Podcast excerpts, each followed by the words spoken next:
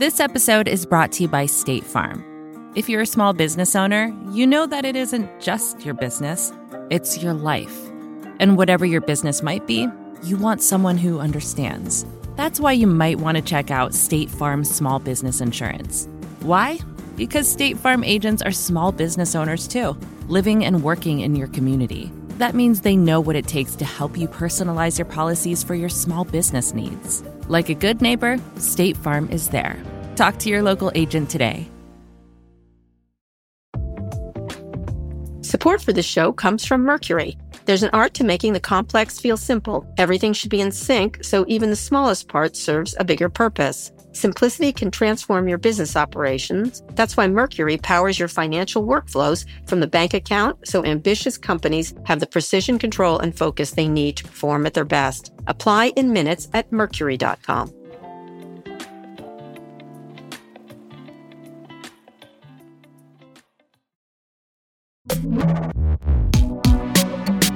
Hi, everyone. This is Pivot from New York Magazine and the Vox Media Podcast Network. I'm Kara Swisher. Scott Galloway is in line at the bank trying to get his money out. Now he can. Today, I'm joined by pop culture expert, Texan, and host of Into It, Sam Sanders. Welcome, Sam.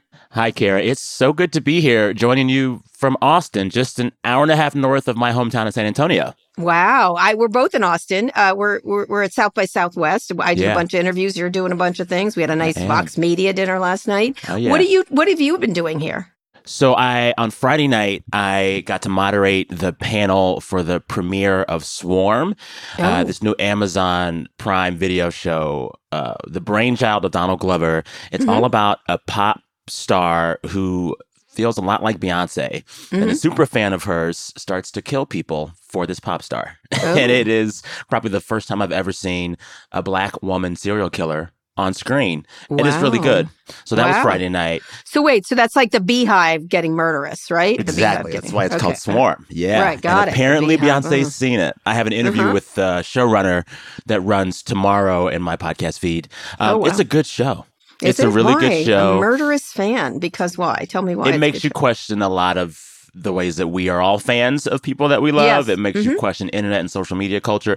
It's one of those shows that leaves you with more questions and answers, and I love those. It was really good. Right, seems dark. Murderous Yeah. fans. And then on Tuesday, I'm interviewing Julio Torres, uh, Mm-hmm. former SNL writer, uh, has a few comedy specials and a former show on, I think, HBO called Los Espookies. Mm-hmm. He has a new kind of comedic movie about immigration. Oh. Uh, it's always a funny and- topic, but go ahead. yeah, it's him and Tilda Swinton, Mhm. uh, and she's wonderfully crazy in this movie. Yeah, and the whole thing is just whimsical and delightful. So that's wow. my week. Oh, yeah, wow, what about you? that's great. I had to interview uh, Kevin Systrom, uh, who was Okay. who's star. He's the founder of Instagram, uh, co-founder, and then he has a new company called Artifact. He's trying to change the way people read news and get good Uh-huh. quality news, and that was great. It was on the main stage, and then I ta- I did a little thing with uh, Jose Andres, who was quite I was a there for that. Yeah, yes, he's he's, you asked a good question. He was he was really really great. I don't think he gave you an answer, but nonetheless, it was it was good.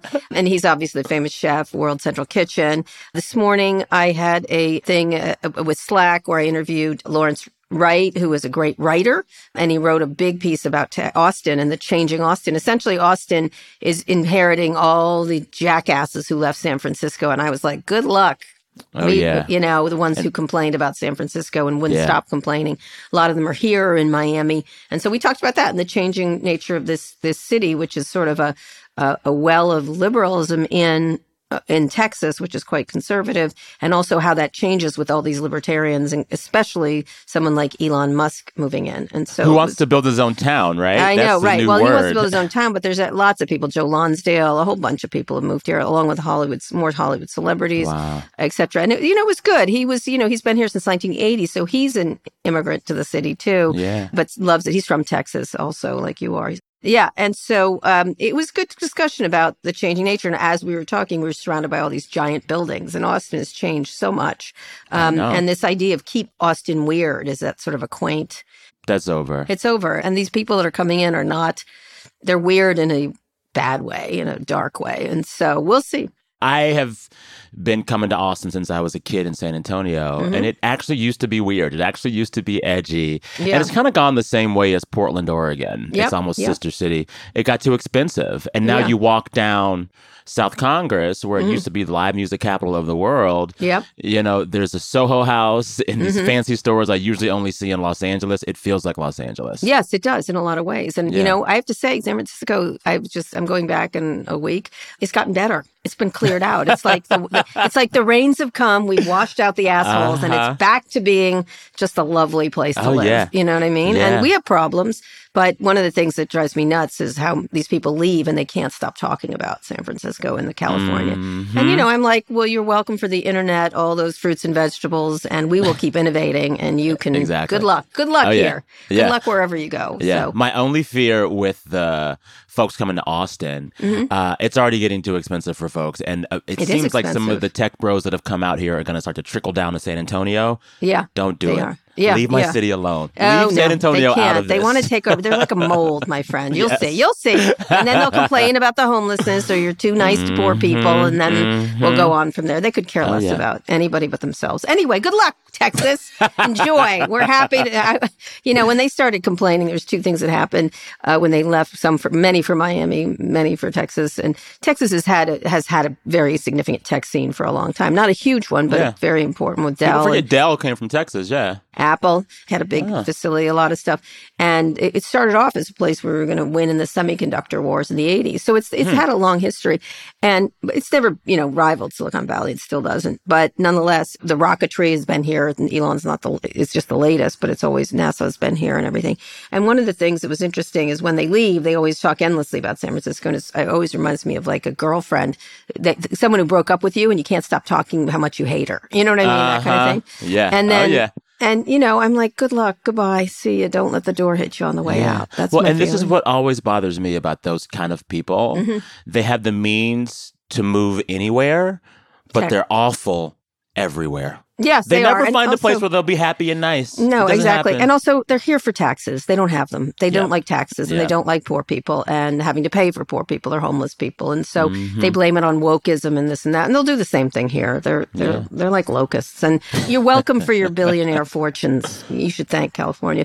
And whatever. Good luck. I hope they build things. And just remember, Alex Jones is a homegrown native here. So you can build, you can make your own assholes manufacture. Uh-huh. Anyway, I love Austin. I do love Austin and I have a great time you had some good And I- and- Yes, I have a little Where'd bit. you go? Um, Salt Lake. I, I, haven't, I can't, I Oh, can't no. eat meat as much as I used to. I don't eat as much, but I love here, it. It was-? I love barbecue, but I just get, I'm getting old, Sam. I got the big beef rib Where? Where'd you at? Terry Black's barbecue. Oh, nice. Anyway, today we'll talk about laundry taxes and the Oscars. That's why you're here. Near Yeah. Sweep by Everything Everywhere All at Once, and also the worst case scenarios playing out in user online privacy. We'll get to that.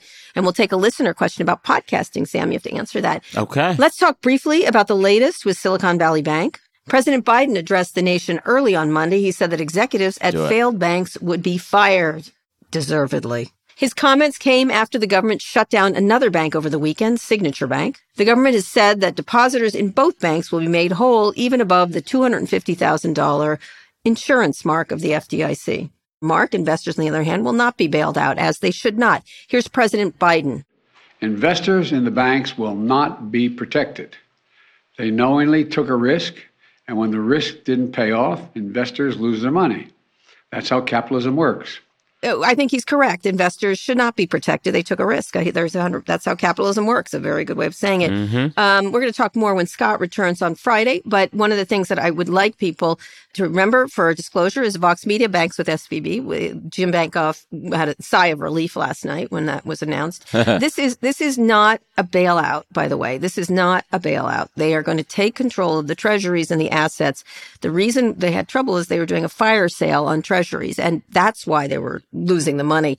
The government's just going to hold on to these assets and own them, presumably. They will also own the loans, so they possibly could make money on this. This is not a bailout of rich people. The, the rich people who are the investors are getting hosed, as they should be. Um, but just try to keep that in mind. And there's been a little bit of ugliness about, let's not say rich tech people. These are small businesses, lots of employees. It's there's no good, especially when there's no cost to the federal government here. It's the right thing to do. It's an elegant, easy solution, and uh, it's it's the government at work. And what really drove me crazy, I had a lot of difficulty over the weekend because a lot of the tech bros were going, were screaming in all caps about hmm. this and that. Hate They were mad about this? No, they were mad about the government not stepping in. Of course, the government was going to step in. They are just so dumb, Yeah. and they just they just scream, and now they're taking credit for screaming. And they oh what Oh they did is cause panic and fear and anger and everything else, and they did no good. And you didn't have an impact, boys. And let me just say, on Pivot, we had an emergency one. Everything we said was going to happen happened because we're calm and we don't have to scream just because I get stuck a little bit. This is what I wanted to ask you about. Sure. Mm-hmm. I've been reading up on this. I don't know this world too well, uh, but I have been getting some really interesting emails from First Republic Bank the Oh, last yeah. few days. I Yes, they just signed a mortgage with them. Oh, that's right. Your mortgage like, will be fine. Don't worry, don't worry. fine. It'll be fine. Yeah. But one of the things that I was reading about, or a few things I was reading about with this bank failure, the thing that this bank was going through happens to a lot of banks. Mm-hmm. And the way that they were going to address it is the way a lot of banks address it, but they didn't communicate effectively to this type of crowd. I keep reading that. Yeah, this crowd sold fast. They're very are- online. Yeah. Well, th- that's the thing. This is a different type of bank customer. Mhm. If if my bank yeah. all of a sudden had to start selling shares or buying things or this or that, I wouldn't know and I wouldn't care. Mhm. And I'd be fine, right? But it seems as if all these customers at Silicon Valley Bank didn't just know the things that were happening, they were gossiping and talking with everyone else. And they all kind of ginned up some fear. Some of them might have done a run on purpose. Some of them might have done it. They're going to look into that. They're going to investigate that. If there's, this was a classic run on a bank, uh, spurred by online mania and spurred by all caps screamers about things. And you know what? It didn't, it was solvent on Wednesday. This It- didn't have to go down yeah. this way. So if these tech bros and these startup folks and Mhm. these uh, Silicon Valley types were less online, could Mm-hmm. this have been avoided? Yes, yes, well, Okay. sort of. I think it, what Okay. happened was, you know, these startups need this money, and so their VCs wrote them. Some of them said, "Take." By the way, some VCs acted with great responsibility, one hundred percent. Okay. And you know, this was a good bank for uh, Silicon Valley people. It catered to their needs, right? It had they have very specialized needs, and and very helpful. A lot of people uh, banked with them. Uh, lots of uh, every startup I know bank with them. I'm Okay. very familiar with them. What they did is they made a bad decision to buy treasuries and hold them as the interest rates were going up. They should have been smarter about that. Yeah. Uh, they were fired because they made a bad decision. This is not fraud. The assets aren't gone. It's not FTX. And and one of the things that's infuriating is this uh, this entry into the conversation. I don't think it really does have an impact with regulators in any way. They didn't pressure anybody. They, then then they take a lap. That drives me crazy that they did something. They did nothing. They created a panic is what they did, and that's the Yeah. problem here. And one of the things that that regulators just handle it the way they do with banking crises very well. I would say. I think they did the last couple. Both Republicans and Democrats did a good job on the last couple of financial scares. It was it's really scary and difficult.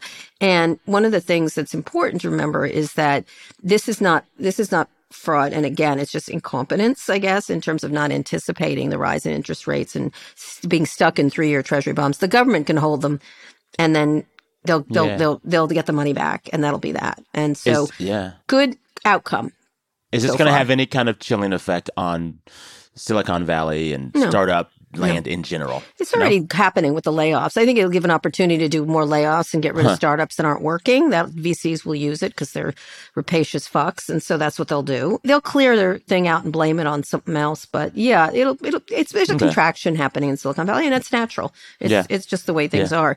Kevin Systrom had all his startup money in Silicon Valley Bank, he, Huh. and he was like all of it. He goes, "What's one percent less than hundred percent?" It's nine. He had ninety nine percent of his money, and he didn't know what he was going to do Monday. This But is a guy he's who's okay. He's well, he's also a billionaire, so yes, he's fine. he has five people, so it was a little easier, right? And he has mm-hmm. money, and but he it was it was a little scary for everyone. It's touch and go if you can't have access to your capital. You know, I mean, I will say from the outside looking in, because I don't cover Silicon Valley. Yeah. From the outside looking in, it feels like the people in charge did what they needed to do. That is Yellen correct. and Biden took care of it. So Yep. thanks, guys. Yes, they do. Thank- Thanks a lot. And Yeah. you, you tech bros, you did nothing, and you deserve no credit. Anyway, I want to. I had I whacked them all, all, all night long. I was like, Yeah. stop it, stop Yeah. screaming, stop pissing in your pants, stop That pissing in your. Mm-hmm. pants, you bunch of wimps, and shut up and stuff. And also, they they moved from being COVID experts to banking experts. That's my favorite thing. Uh, one thing that's interesting, this is from Britain, and you may have some familiarity. Sports broadcaster Gary Lineker was back in the host chair after the BBC suspended him for tweeting criticism of the government's migration policies. He called the government policy to stop people from crossing the English Channel immeasurably cruel. The BBC suspended him for comment. He's a sports commentator. Uh, this is a weird one. Many of his colleagues walked out on solidarity, calling it a disruption in BBC sports coverage. He covers. He's a very. He's a very mm. popular soccer mm. football show. I guess soccer though. Mm-hmm. On Monday, the two parties announced a deal had been reached for Lineker to return to air. The director general of the BBC apologized and said the network would launch a review of its social media guidelines. Uh, you work for NPR, right? And this is the same sure kind of thing. How yeah. do you navigate? Like, if you talk it's, about stuff like that, you're a mentor. T- you know, you cover culture. So yeah, I used to cover politics, and it was a lot oh, okay. stricter there. Yeah, I think a lot of times the rules need to be beat specific. There are yeah. things I couldn't say when I was covering the election for president, right? Mm-hmm. And I mm-hmm. got that, but mm-hmm. now I cover pop culture for a living. I should be able to say what I want. Yeah. Uh, before I left NPR, I was on a committee that had set out to rewrite their social media ethics guidelines the work was never finished. Literally, nothing ever happened. You cannot regulate this because what you're asking these companies to do is impossible. These are people's personal Twitter accounts, personal social media accounts. And the company is basically saying, either the BBC or whoever, they're saying we should have the right not just to monitor what you post on these things, but to tell you how you post. And you need to do it from your personal account to amplify our work. And we're not going to pay you for your tweets, but we're going to tell you how to tweet. Mm-hmm. It's an impossible ask. Yeah, because this has become sort of the way people uh, vent, navigate, have their thoughts, and everything else. And so it's weird. And, and some people do cross the line if you're covering politics and say, I hate Trump. Like, it's a problem. Like, that should, that, that, that I can think they can intervene in, even though I've always thought this idea of having no opinion is ridiculous. well, the idea of having no that. opinion as a journalist, this idea of the objective journalist, it only serves. Right. Uh, privileged, wealthy, educated, white, straight men. Because that is, that is a default for objectivity. Right. And so when people say you have to perform, I, they're basically saying be less black, yeah. be less woman, mm-hmm. be less gay, be yeah. less of these things that aren't you're default. being emotional you're being emotional exactly emotional. yeah and so that whole framework i think has fallen by the wayside as it should and i think increasingly these legacy newsrooms and it's always legacy newsrooms i get right. so much less heat about what i tweet from vulture than i did you know from npr mm-hmm. but these these legacy newsrooms in order to keep up are going to have to just get over it Get over it's interesting. It. They always try to use the words emotional and advocacy. You can mm-hmm. be an mm-hmm. advocate by what you choose to cover. The the New York Times overweening exactly tech trans coverage at, at, for a yes. small group of people. Yeah. Uh, and this is, it's even the smaller than the trans people. It's like detransitioners or, you know, what's her name? Uh, Harry Potter lady. J.K. Rowling. You know, they write a lot about it. I'm like, you can be an advocate by writing a lot because you have such power. And so, well, and then you know, there's always this performance for an imaginary listener or an imaginary yeah. reader. But no matter what you do, the people who don't like NPR are not going to like NPR. They're going to there'll be people saying defund NPR, yeah. regardless of what Steve Inskeep tweets, right? Yep. And so it's like at a certain point, who are you fighting this fight for, and is it actually helping? But in hard. general, I think a lot of these newsrooms to stay relevant are going to mm-hmm. have to let the journalists be pretty free because there yeah. are other places where folks can go and be freer. It's all There's a wide sight. open landscape right now. It's also know? all in plain sight. And I agree. One one of the things I don't like is when journalists at the same institution start attacking each other. That I'm like, mm that's yeah. that's that's a civility yeah. in a newsroom kind of thing. And yeah. you can take that offline. You can take your argument offline, and they don't have to be performative in that. And that sometimes I'm like, mm, not this is not the place for this, and it's actually yeah. it's a problem for a, for a, for a civil newsroom. Um, uh, you don't you can fight, but again, do it. In a few years. Although that's, every few years, the New York Times newsroom needs to mm-hmm. publicly fight about something. Yeah, that's they do. Kind of how they it do. goes. I get it. I'm talking do. about personal attacks on other journalists. Yeah, yeah they do that they too. they do that too. And I, yeah. I, I will say as a watcher and a journalist. Yeah, you like it. I love it. you know they're thinking that. Anyway, let's yeah. speaking of opinions, we're going to have different ones I think here. Let's get okay. to our first big story. This year's Oscars went off without an incident, but not without making history. Everything, Everywhere, All at Once nearly swept the night's top awards. It won for Best Picture, Best Actress, Best Supporting Actor and Actress, Original Screenplay, and Directing and Editing. That's kind of a sweep. That's uh, a lot. Michelle That's Yeoh is the first Asian American woman to win an acting honor. I cannot believe this in the Academy's 95 year history. I guess I can believe it. And only the second person of color to win Best Actress since Halle Berry's win in 2002. That was I got to 20- clarify you. What? She's Sorry. not the first Asian woman. She is the first Asian woman who identified publicly as Asian. Oh, right, There was a right, winner in the 30s who basically passed as white but was actually Asian. That was Merle Oberon okay. won the Academy Award for Best Actress in a Performance in The Dark Angel in 1935. She was South Asian but passed yes. as white. It is really great to see the Oscars take women as seriously as the men for once. I think Yeah. this was the year of Michelle Yeoh and of. Mm-hmm. Cate Blanchett. And there used mm-hmm. to be a time when the Oscars didn't like to even think about awards for folks who weren't a certain age, looked a certain Mhm. way. And to see them in their 50s do these works that are like master classes and to get be honored for it, I think it's great. Let me let's like take a listen in her speech, and I loved it. I thought it was fantastic. I did a I did a long interview with her when I was at the New York Times at Sway. Yeah. she, she turned out to be kind of wacky and funny, and I love you know it. I'd expect her to be so grave from the mother in Crazy Rich Asians, or you know her amazing career in uh, martial arts and stuff like that in those movies. Bond, she was a Bond, um, not a girl. She was she was a force in that one of the Bond movies, um, and so she's had a long, interesting career. But she's hysterical, but she's also inspirational. Let's listen to her. For all the little boys and girls who look like me watching tonight, this is a beacon of hope and possibilities. This is proof that dreams dream big and dreams do come true. And ladies, don't let anybody tell you you are ever past your prime. I like Oh, that. Well, because yeah. it's true. I mean, I remember the Oscars of 15 years ago. The nominees for Best Actress had to be really hot and like under 35. Mm-hmm. And that was all you kind of did unless you were Meryl Streep, right? Right, that's And right. I think with the big powerhouse performances of the year Mm-hmm. from women, Cate Blanchett and Tar, Sarah Michelle and everything, these are meatier and better roles than the men are getting. And I like that. I think Yeah. it's great. Netflix also had a strong showing. It won Best International Feature with All Quiet on the Western Front and Best Animated Feature for Guillermo del Toro's Pinocchio. It also won Best Documentary uh, Short with The Elephant Whisperer.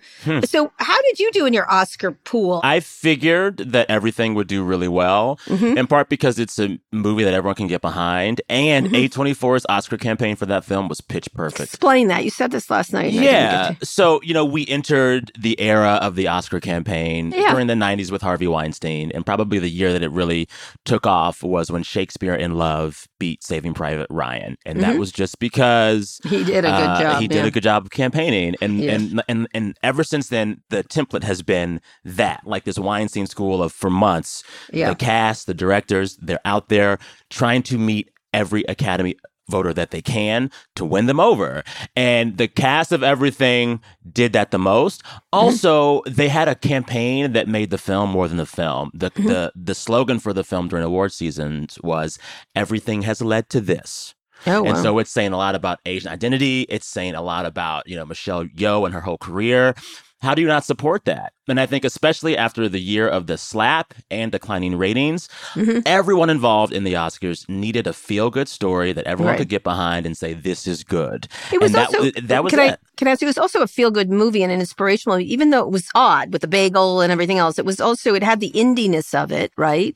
But it also had the you felt better after watching that movie. You just You yeah. did. I mean, well, this is a movie about how do you love your family and how do you Mm-hmm. find meaning in life, right? And the beauty of Everything Everywhere All at Once is that you walk into it thinking it's a film about the multiverse, but it's actually about the bond between a mother and her daughter. Mm-hmm. And the multiverse just exists in service of this family story, which I love. Yeah. And, you know, I am used to Marvel movies that will Mm-hmm. oftentimes treat the world building and the multiverse of it all as more important than the actual plot. This movie did the inverse. The, Yeah.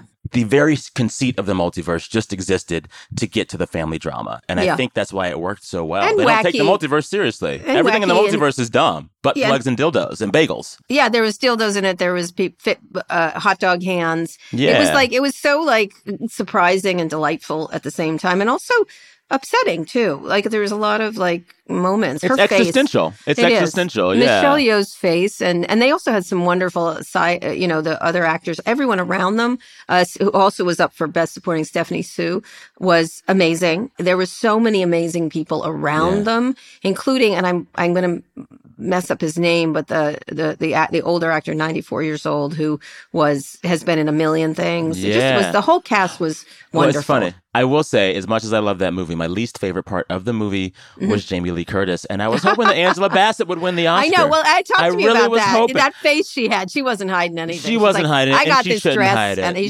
shouldn't. She was amazing. Everyone in- knows in, she is uh, the best part of any movie she's ever in, Mm-hmm. and I think. I was actually betting on, on her winning that movie. I thought that Stephanie Hsu and Jamie Lee Curtis would cancel would both cancel out the votes for the other, you know, Yeah. because they're in the same film.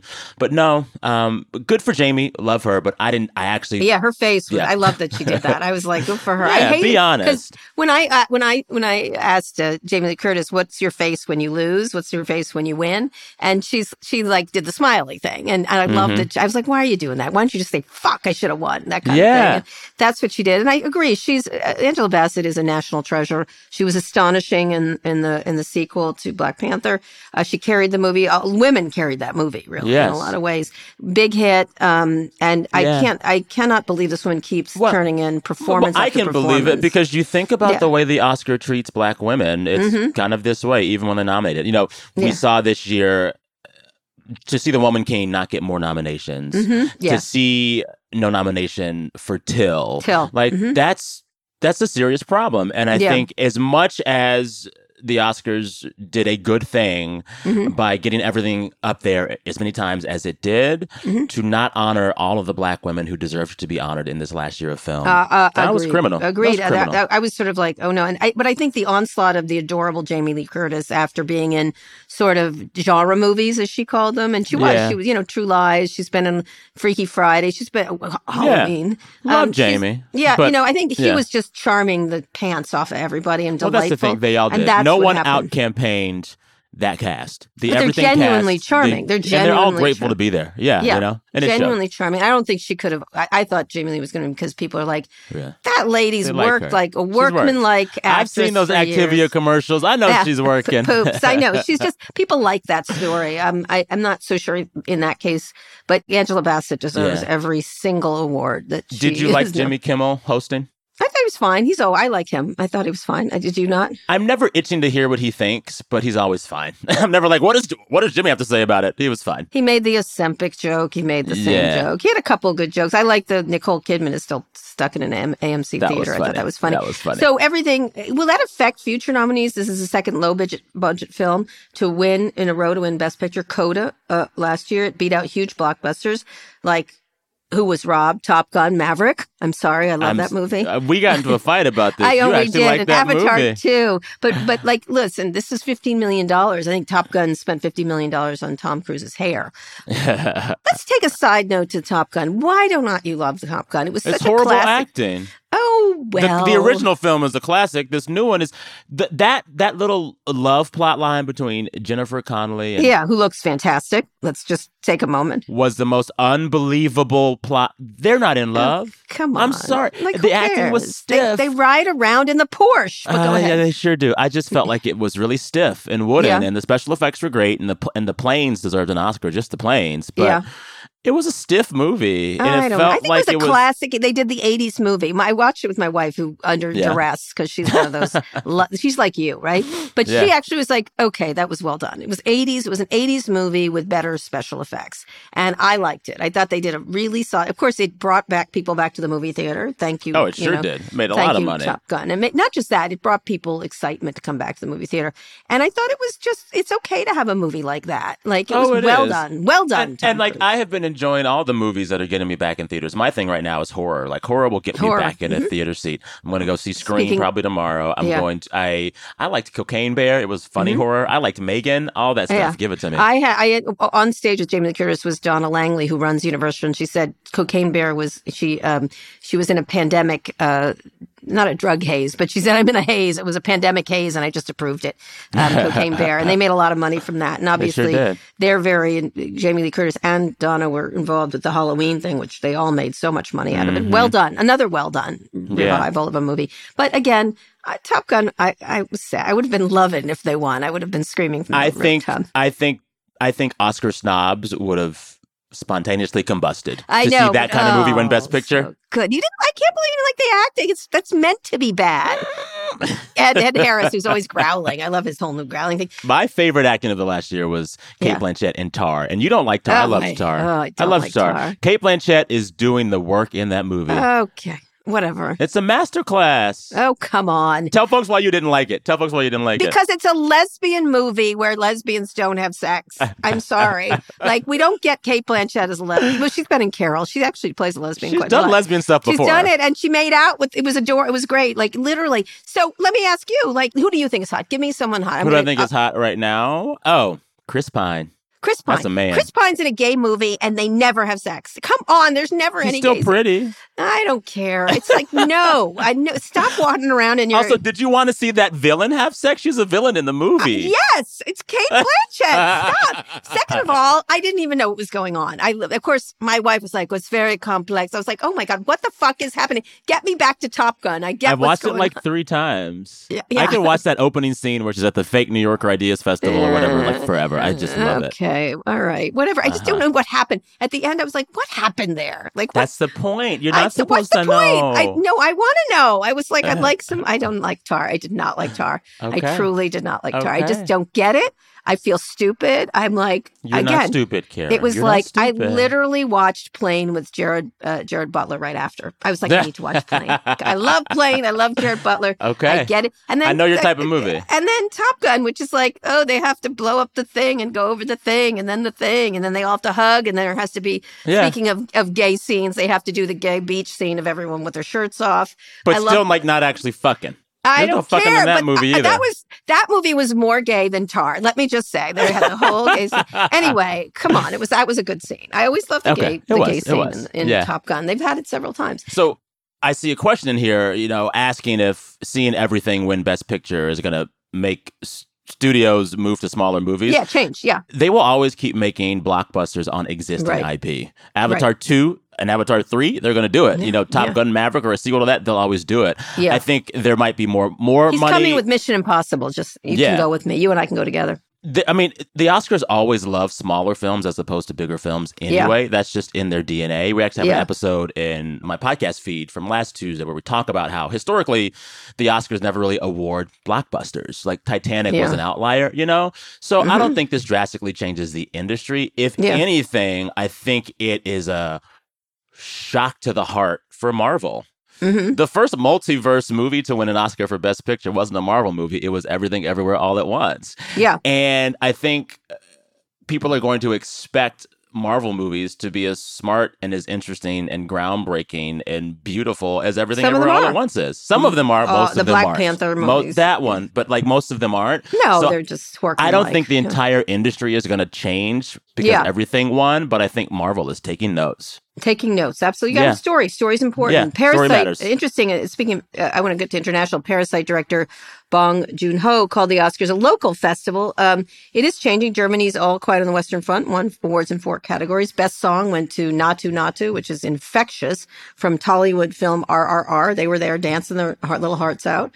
Um, the movies about American icons like Elvis, uh, The Fabelmans, um, came short, though Top Gun and Avatar, of course, won Best Sound and Visual Effects, respectively. Um, so is there more? There still isn't the international breakthrough necessarily. They're on the sidelines kind of stuff. Is that, Yeah. is I it don't a local think the Oscars festival? care. It is. Yeah. It's increasingly local because fewer people watch it every year. Yeah. At its peak, the Oscars had 55 million people watch the year that Titanic won Best Mm-hmm. Picture.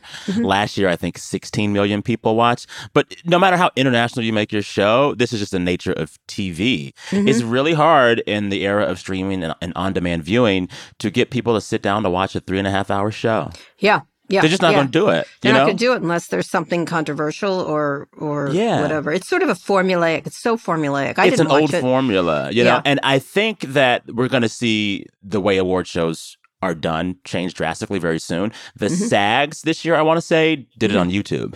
And Yeah. it worked out quite well. I Yeah. think we're going to Well, say they get a I lot of money. award- All those yeah. the Golden Globes, they get a lot of money from these networks, right? I think award shows as we know it won't exist 10 years from now. There'll be something different Huh. and hopefully better. And hopefully not four fucking hours long. Oh my god. I know God. that is long. Although the dresses, my my daughter watched it for the first. You know, she didn't couldn't pay attention last year. Did She's you three. notice She the kept red going, carpet "The this year? dresses." The dresses are great, but the oh, red the carpet this year was like champagne colored. Yeah, I know. Jamie Lee Curtis had a good tweet. She goes, "My carpet matches my drapes this year."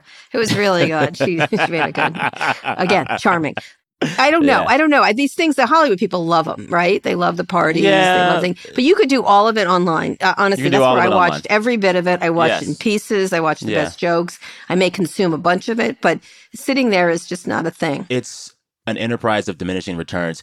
Halfway through the Oscars last night, they just Mhm. air the trailer for the new Little Mermaid movie. Because they could. You know, like they're just reaching for straws at this point. Yeah, The business model is going to make less and less money every every year they do this. They have to Yeah. figure out a new way to give us award shows. They yeah, figure they do. But I don't know if you can. It's interesting. I think people still like the Golden Globes because you never know what's going to happen. And, Well, 'cause they're all and- drunk. well, and then, yes, but last year, the Oscars, of course, you never know what's going to happen with Exactly. uh, Will Smith, Exactly. which they veered away from. Although They although they did joke about it, which I yeah, a little bit. Yeah, it was Yeah. good. But it was, um, you know, they that was not something that was good for the brand, although it got attention, right? It Sure got- did. It did. Yeah. So anyway, he was not there. Um, one thing, last question on this. Um, Netflix hasn't won, still hasn't won Best Picture. Could that help, or do they care, or is They it important care. attracting Ne- audience? They made a big move, and Apple TV saw a twenty percent increase in new users after Coda won last year. Uh, it's not clear if they stick around. Does it matter to them? They they definitely are there. Ted Sarandos is there. I think Tim Cook went last year. I think America's conversation about Netflix is so myopic. Yeah, tell me why. Netflix is the international streaming company. They have a footprint in every continent. They are Mm-hmm. everywhere, and and and they're poised to be even bigger abroad Yeah, they're than they are here. They're truly global in a way that no other streamer is. So Netflix doesn't care. They, re- Mm-hmm. Yeah. I mean, like. At first, they really wanted to make a point and prove themselves in Right. Hollywood to the industry. At this Right. Mm-hmm. point, they're hell bent on global domination, and the Oscars matter so little in that larger framework. Yeah, that is. And what the- they do really well is they'll take a show that's a hit in one country Mhm. and then make like 12 other versions for 12 other countries where it could also be a hit. Mhm. If you're doing that, you don't need a Best Picture Yeah, I think so too. And I think putting that Chris Rock show, I didn't love the show, honestly. I thought it was kind of tired. Yeah. Um, but uh, but that was a great idea. That's the sort of brainchild Yeah. of Bela and they're still the biggest. They saw they saw they have the most customers. I don't know. Everyone wants to act like Netflix is over. They're just less cool no, than they used to be. not. They're Yeah, fine. They're not. They're over. fine. They're just fine. Yeah. Yeah. Um, uh, speaking of streaming, Paramount is reportedly looking to sell its majority stake in BET, perhaps to Tyler Perry. It could use the cash to build out Might its as streaming well. network. He's It might- basically Mr. BT already. Yeah, I know, right? Um, it could use the cash to build out its streaming network. It did turn down a three billion dollar offer, and before that, a six billion dollar offer for the Showtime network, which includes shows like Billions and Yellowjackets. I was had an argument with Matt Belloni, who writes a great column for Puck. I was like, they can't sell Showtime. It's where they have to get content. This is the BET's a side or is a smaller thing. This is the mm-hmm. heart of attracting great content makers. So they're saying Paramount Plus with Showtime or something that that was confusing from a branding perspective. But what do you think about this? Yeah, it's it's confusing, but also it can be fine. You know, like right now, FX kind of only exists as a brand on Hulu. Mhm, You know, mhm. and like that's enough. I think uh, also Showtime has to exist as long as it's like on cable, right? Like Right, they have to have some kind of infrastructure to be there. Mhm. Um, larger picture, I want as a consumer all of these streamers to just go ahead and consolidate because it's getting too busy for me anyway. Right. So if any of these machinations mean that I have to click fewer buttons to watch what I want to watch on streaming, then good. yeah. But this is yeah. the way it has to be, right? There's too many streamers. Some of this stuff has to go or get consolidated. So for me, that's the big picture long term. Or become very nichey so you like it like BET.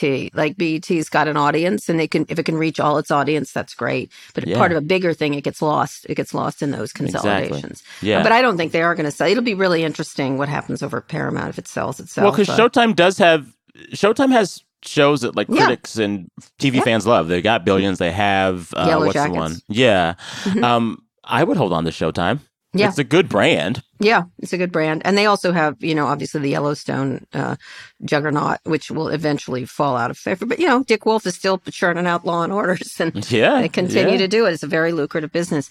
So it'll be interesting to see what happens to these smaller studios, which Paramount is now, versus the big ones. It's going to be, it's going to be a struggle for them. It's, a, it's, I not, mean- ver- it's not worth very much. Well, what is streaming worth at all right now? Most of these streamers are losing money. Losing lots of money. So they all have to find a way to be Mm-hmm. Not profitable Netflix. sometimes. Not Netflix. Not Netflix. Yeah. Yeah. but but like I think increasingly all of these streamers are gonna have to feel a lot more like the TV that you and I grew up with. Right, With commercials and set showtimes. And you know what? That might be what needs to happen. You know, I think watching shows like The Last of Us become Mm-hmm. destination viewing on Sundays, people like that. You know, mm-hmm. people They like do. that. And I think people are actually okay with ads. I have Yeah. Peacock and I have the ad version. I watch the ads. It's fine. Do you think binging is over though? I mean, look, look, Succession's another thing that's about to come back. I'm doing the podcast on it for them. Um, it's that's every week. You have to wait for it and Yeah, wait for I think happen. I think that is that leads to more of a water cooler feel, which people want. When I Mm-hmm. Binge a show by myself, I have nobody to talk about it with, really. Yeah, When I yeah. Mm-hmm. watch The White Lotus over those seven or eight weeks, when I watch The Last of Us or Succession, Mm-hmm. I have dozens of fruitful and fun conversations with my friends and strangers online because there's time to do it. I think that's the way that we're meant to watch as Mm-hmm. Yeah. as a community. So I want more of that. Well, good, good. And then maybe you could do a podcast on what the fuck was going on in Tar. Anyway, Sam, let's go on a quick break. When we come back, we'll talk about another scandal involving priests and location data and take a listener mail question about podcasting. Support for this show comes from Virgin Atlantic. Let's talk travel. Whether you're setting off on a business trip or taking that well deserved summer vacation, we're always so focused to getting to our destination that we forget to embrace the journey. Well, when you fly Virgin Atlantic, it serves as a reminder that a memorable trip begins right from the moment you check in.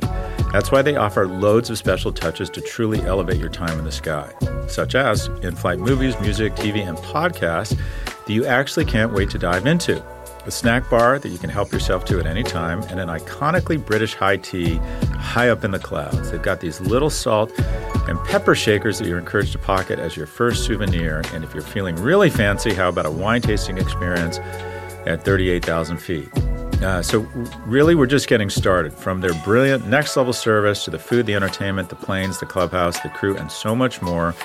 These are just a few of the many special touches that make me love flying with Virgin Atlantic. And I do, I fly Virgin Atlantic a lot. Check out virginatlantic.com for your next trip to London and beyond, and see for yourself how traveling for business can always be a pleasure.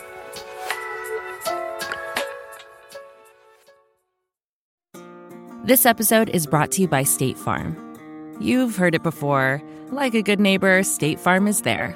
But it's more than just a tagline, because State Farm agents are small business owners themselves who live and work in your community. And if you're in the market for small business insurance, who better to work with than an agent who understands what it takes? State Farm agents can help you create a personalized insurance plan that fits your small business needs and budget. Talk to your local State Farm agent today about small business insurance. Like a good neighbor, State Farm is there. Sam, we're back with our second big story. Some Catholic priests are being watched from above, but not in the way they thought. Catholic nonprofit group spent millions of dollars buying up location data of priests who use gay dating apps. It share the data with bishops across the country. We've seen something like this before. In 2021, a high ranking priest resigned after a Catholic publication used purchase data to show his visits to gay bars. Some of the same men behind that effort are said to be involved in this one. Creepy, although. Question though. so these though. gay apps will sell location data to anybody who wants to buy Mm-hmm. No, it? you can buy location data and then you Okay. track them to gay apps. Yeah. but not from the app itself. Some of them are like there's there's you know there's it, it- it's it's you can get people's location data. Wow. Yeah. Wow. Okay. Yep.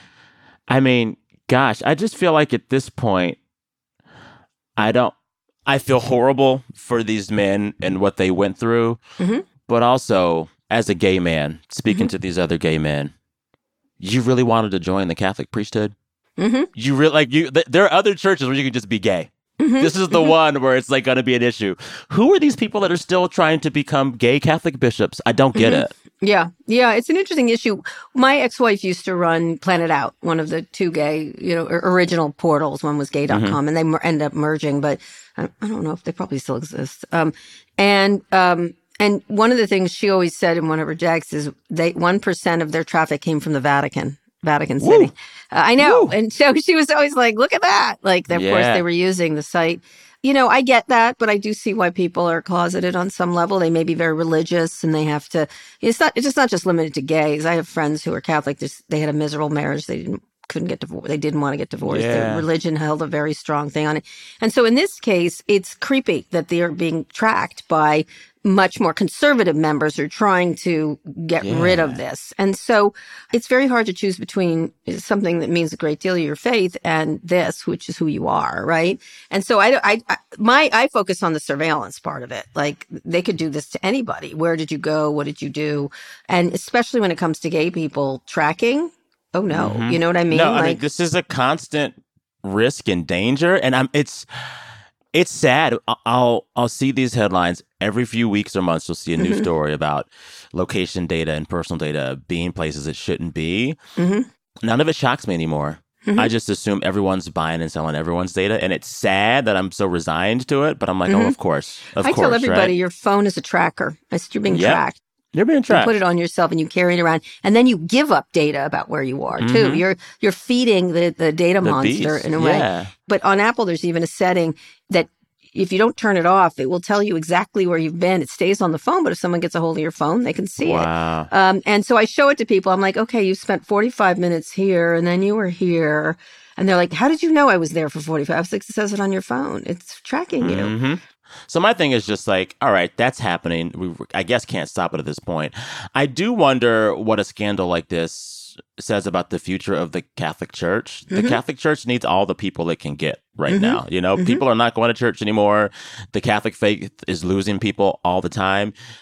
Just from a business perspective, it would be smart for the Catholic Church to be as open and affirming and welcoming to any and everybody as possible because they need more people. That's what I don't get, and it's Not going to happen. Not it's not gonna going to happen. I was raised in a Catholic school. I'm Mhm. not Catholic, but I Mhm. I know that faith well, Mhm. and yeah, they're not setting themselves up for like long term success. Mhm. I will say, you know, Yeah. Well, my heart breaks for these priests, but I don't like think they care. Yeah. I don't think they care. And, you know, I think it does get to the issue of meaningful privacy legislation, which, you know, I bang on about a lot. was that ever going to happen though? N- well, that's the issue. It, it almost did in this in this session. Of course, it was that and antitrust legislation and algorithmic transparency legislation ended up on the floor. Um, Congress's health insurance data was stolen last week, for example. Really? Uh, yes, they, they claim to have the data. It's up and verified, including social security numbers on BreachForums. And there's so much information everywhere. And the companies are being sloppy about it. And then they themselves are using it for all kinds Mm-hmm. of things, selling it and things like that. They say it's anonymized, but much of it isn't. Uh, who, who else? This is who else benefits from our lax privacy environment. The FBI admitted this month that it previously bought Americans' location data instead of getting a warrant. Why wouldn't they? Oh like, God. Wow. Politico reports that Amazon's Ring gave police footage from inside a man's home as they investigated his neighbor. Whoa. You know, spokesperson Ring called the story a hoax, but Amazon walked that comment back. Uh, Ring, they people can hack those things, all of them, Oh, not yeah. just Ring. Um, I don't have any. My son went around and unplugged. We had a house we moved into had some, and my son literally walked around and unplugged all of them. I believe Um, it. They're so scary now. Mm-hmm. I'll be walking the dog around the neighborhood, and the little cameras in the front yard will say, "We see you," or "You're on camera." It's so creepy. Yeah, yeah, it's it is. This these data brokers, they sell the location of people who visited Planned Parenthood. It starts to get very frightening. And then of course what you watch, speak something you do, what you watch, what you're not just for Oh, selling yeah. you stuff, but who who are you? And they can Mhm. parse you into the smallest little bits. Um, Yeah. when you think, and it's good for, say, you know, the area you cover, culture in Hollywood, because they can know what to give you, right? You do that on Amazon by what you watch. You, you put footprints everywhere. Um, and it starts I'm to not serve sure up. it's good though. You know, I mean, we're in this. you just like speaking some of, of my it. no, but But- okay. But let's think about. Okay, I cover a lot of TV and movies, Mm-hmm. and the folks that make TV and movies have gotten better than they've ever been at tracking what I watch, how I watch it, when I watch it. Mhm. It hasn't made the content better for me. Right. I don't think the TV I'm watching now is drastically better than the TV I was watching 15 years ago. Well, I don't. It, it, it does give you knowledge. Like, uh, you know, I'm sure that you know the Ashton Kutcher Reese Witherspoon movie, like Your Place I, I or don't Mine. want to know about it. Was it good? You know what? It, it's Kara Swisher. It- I wouldn't have seen it, but I was like, uh, uh, I was like, yeah, it was ridiculously stupid, and it was so old school, and I loved Yeah. it. I love Okay. old school. It was like Okay. a, a romance drama, and you know, I definitely. And then I was served up um, on Netflix also. You people, I did not like that movie. tell me why. Kenya Barris hasn't made a good thing since Blackish. Mm-hmm. And I think he's stuck in this kind of feedback loop with himself where he Mhm. keeps rehashing his own life on screen instead Mm-hmm. of just dealing with his stuff with the therapist. I don't know. It's just the jokes were tired, if not just downright offensive. Yeah. Uh, it was it was a strangely sexless movie to be a rom com. Like Yeah. the romance between the two leads made no sense. They didn't Mhm. seem to like each other, you know? Mhm, So it just felt off. It just felt Yeah. off and not made for this era or this moment. It was such a good cast, right? That's the such- thing. How do you screw up David Duchovny and Eddie Murphy and Julie, Julia Louis-Dreyfus? How do you screw that up? How do you screw that up? Yeah, and I love uh, Lauren um, London. I love her. Yeah, she's yeah. great. She's great. And all the But the movie didn't hold together for me. It didn't hold Yeah. together for me. You know what was interesting is that it felt like uh, uh, Guess Who's Coming to Dinner. I was like, look yeah. what I'm watching. But that Guess was a better Coming- movie, right? That, was, a great better movie. Yeah, I will was. say, you know, I think it's like, all right. It, we have to rewatch question- that. It might not have been a better movie. I haven't seen it. like you could be like, oh, like, ow. Yeah. This question of like, is the data and surveillance on what we watch making stuff better for us to watch? Yeah. It's not. But I think the larger issue with our viewing experiences, period, there's just too much shit to watch right now. Mm-hmm. Yeah, And it makes yeah. the experience of watching anything harder than it should be and less fun. That, like So- last year, there were over 550 scripted shows. Well, And that's going to be less with the writer's not strike and the I- contraction. Yeah, but- but, like that's too much. And so part of what makes a TV or film experience good Mhm. is how you get to it and how comfortable it feels to watch it and whether Mm-hmm. or not you feel overwhelmed by the amount of stuff you have to watch. Mm-hmm. But sometimes the very number of things I need to watch makes me less excited about everything I end up watching. It's just too much. So how do you find what you like? I'm curious if there's, you know, without being tracked and being told what you like and they serve up more of what you like, which is very common now with all of them, by the way. Um, you know, my daughter watches Frozen on repeat on, as I've talked Yeah. about many times on Disney Yeah. Plus, and we're getting, Yeah. there's like 90 Frozen, Oh my ver- like two minute ones, 10 minute ones, 12 minute ones. And so, um, and I, I appreciate it. I'm like, oh, another, fun, uh, Olaf is doing something for 13 minutes. Perfect. While I clean the dishes and you can watch this. Um, well, how do you find what you want to watch now? What is your method without being it forced, you know, down your gullet? Well, I like work at Vulture, so I Yeah. trust the fine folks there. Some good folks that cover Right. TV and movies there. And what they say to watch, I watch.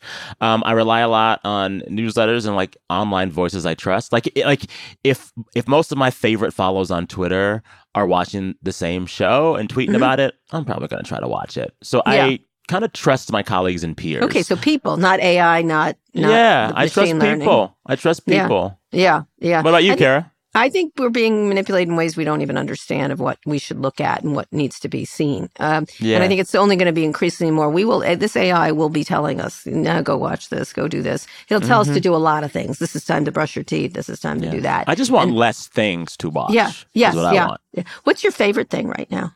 I really have recently become obsessed with the Real Housewives of Potomac.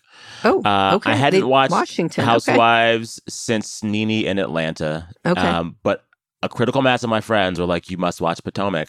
I started, and Andy Cohen is an evil genius. He That- is. It's just, it's just like it's trash TV, and Yeah. the stakes are so low. Wow. But I love it. There was a three episode plot arc about how one of the housewives was mad because the other housewife had Googled her. And they What? got like three episodes out of that. Oh, man. They just make Okay. something out of nothing in this hilarious way. That's my current obsession. It's not good TV, but Uh-huh. I like it. Yeah. Okay. what about you? Well, I have seen some of the episodes of Succession because I'm doing this podcast. I cannot reveal a Yeah. thing, but it's terrific. Okay, okay. I'm ready for it. Yeah, it's quite good. The, the writers have, they're pulling out all the stops. Uh, I just so beautifully, it's so beautifully written, and now they've they're really writing the hell out of it. So I can't say a word about it, but the, the podcast is coming soon. But I watch old things. I'm now watching all of Madam Secretary. I, I Ah. love Téa Leoni. I love uh, Tim Yeah, yeah, Daly. yeah. Um, turns out Tim Daly's a Pivot fan. I didn't know that, but I found out. Um, I love that show, and I thought it's beautifully done. It's you sort of I like it better than West Wing, which I also recently watched the entire all the seasons. So I go back Mm-hmm. And watch old seasons of things that I Yeah. really like that are smart. So and I love her. She looks fantastic, and she's, Yeah. she's plucky. She's plucky. Between her and Gerard uh, Butler, I'm very happy with my watching Okay. needs. Anyways, let's pivot to a listener question. You've got, you've got, Can't believe I'm gonna be a mailman. you, you, you've got mail. This question comes from Twitter uh, user BGWeeG. Thank you, BGWeeG. BG Ouija. This is for you, Sam. For Sam, who I first heard as a political reporter on NPR, What do you think is the future of independent journalism? A small question. Is it Substacks, podcasts, blogs? Will those survive? I don't think there's they call them blogs anymore, but will those survive and thrive or be replaced by the next new thing? And I'm going to add, what is the next new thing, Sam? Yeah, we don't know, but I will say, like, I think independent journalism always finds a way to survive. I think journalism mm-hmm. is inherently a precarious endeavor and it usually doesn't make money. Like mm-hmm. usually journalism as an enterprise does not make money on its yeah, own. Yeah, it's not a good business. Yeah. And when you think of like the heyday of newspapers, the news division wasn't making the money. The mm-hmm. classified mm-hmm. ads were making the money, right? Mm-hmm. So mm-hmm. there's always going to be a problem and an existential crisis over whether there's enough money to make the journalism because that's just the way this business model is set up. It's not a money making venture. So that question, I never want to get too worried about it because that's just always the question. Mm-hmm. Um, in terms of like what's next, is it Substacks or podcasts or blogs? And it's mm-hmm. kind of just like we just find new ways to do the same thing. Yeah. You will either read a story or you will listen to a story. Mm-hmm. And mm-hmm. before podcast, you listen to stories on the radio. Now you do it on podcast, right? Before you read a Substack or a blog, you read a physical newspaper. Mm-hmm. These none of these new things are like reinventing the wheel. You're right. either going to read it or listen to it or watch it. It's a question mm-hmm. of where you do that and what buttons you click to get there. But there'll always be folks writing good shit and making good shit to listen to. I don't know. I'm less interested in whether I read the good writing mm-hmm. on a blog or on a Substack or on mm-hmm. a New mm-hmm. York Times website. Mm-hmm. I'm more concerned about who are the people making this stuff and are they paid enough wherever they are? And is mm-hmm. it a mm-hmm. diverse group of people making the stuff? Mm-hmm. Right. I think that I want whatever the new space is, the new blog, the new Substack, the new whatever, pay people well. Let them own their shit and make sure that it's not just white guys doing it. And besides That's- that, I don't care where it is. You yeah, know, it's interesting because you, you you also have to be as a reporter, I think, entrepreneurial in terms of picking different things. And I I've done that. And you're you're doing, you know, you're writing, you're doing podcasts. You like you've done a lot of different things, and you've shifted yeah. a lot. You're very much like me, shifted as times change and as interest changes. Um, it doesn't matter what the medium is, but you do have to, as a journalist, uh, be very adaptable. Yeah. Well, and you have to be. This is a thing that I had to unlearn. You know, when I started out mm-hmm. working in public radio many years ago, they would tell you, like, you're not part of the story. You don't matter. Get out of mm-hmm. the way. Mm-hmm. But in this media landscape, you need to be, and I hate to use the word, you have to kind of be your own brand and a mm-hmm. thing that people will follow wherever you go, right? I mm-hmm. want to make 100%. journalism so that wherever I make it, people will come to hear it or see it or read it because I'm doing it there, right? And I think that mm-hmm. like th- the days of just like trusting the institution to always take care of the journalist those days are over. The industry's changing too quickly. I literally had that conversation last night with a couple of people. Yeah, and like God bless these institutions. You know, NPR trained me well, but mm-hmm. I have to be in charge of my career at no company. You know, mm-hmm. one hundred percent. That's a very good piece of advice. Thank you, BG Ouija. All right, if you've got a question for your own, you'd like it answered, send it our way. Go to nymag.com/pivot to submit a question for the show, or call 855 pivot. Sam. One more quick break. We'll be back for wins and fails. Hey, this is Scott Galloway, author, professor, entrepreneur, and most importantly, host of the Prop G podcast. We got a special series running on right now called The Future of Work, where I answer all your questions on surprise, the future of work. Questions including what are we missing when we work remotely, or how do we handle work life balance when a major opportunity comes knocking? From the provocative to the technical, we're offering insights you won't want to miss. So tune in to the future of work, a Prop G Pod special sponsored by Canva. You can find it on the Prop G Pod wherever you get your podcasts.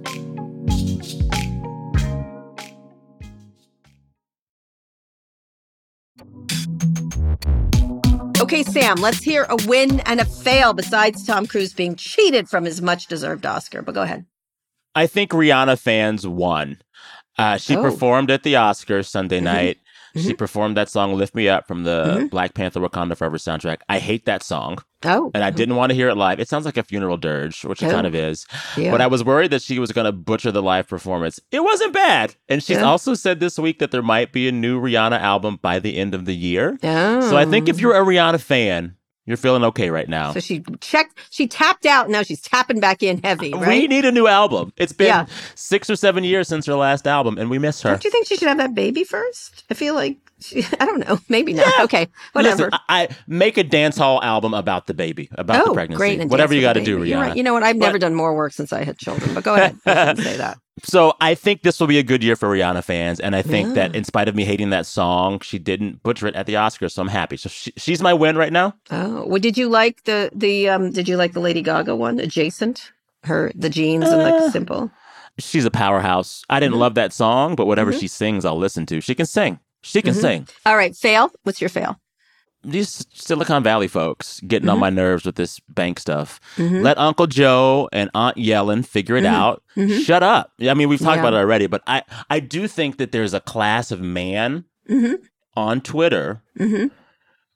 further inspired by Elon Musk to just tweet bullshit and act like it's fact or like it's Bible. So Mm-hmm. for me, the fail is all the men of Twitter. Shut up. Shut up. Shut up. I love it. I would agree. And I- Elon, too. Stop tweeting Elon. Stop doing it. I'd be like uh, frequently wrong, but never in doubt. hmm And then they play victim. Yeah. The and, then, and then they had the nerve to say that women are too emotional. Mm-hmm. Have you Yeah. seen these Twitter bros? Yeah, I know. Oh, my God. I call them Anywho. pants pissers, and they don't like that. Oh, yeah. Oh, yeah. oh, you know, one or two of them had an issue with that back in the day, Mm-hmm. so I know I knew it would hit land. Um, that those are very good. I like those. I like those. Thank Those you. were great. Um, I agree. A win is the government who handling this really well. Yeah. um, as we thought they would, because this is a serious issue. They they could not handle Yeah. this badly. This is the thing I And- Mm-hmm. keep saying about Joe Biden. It's like, actually, he's doing fine.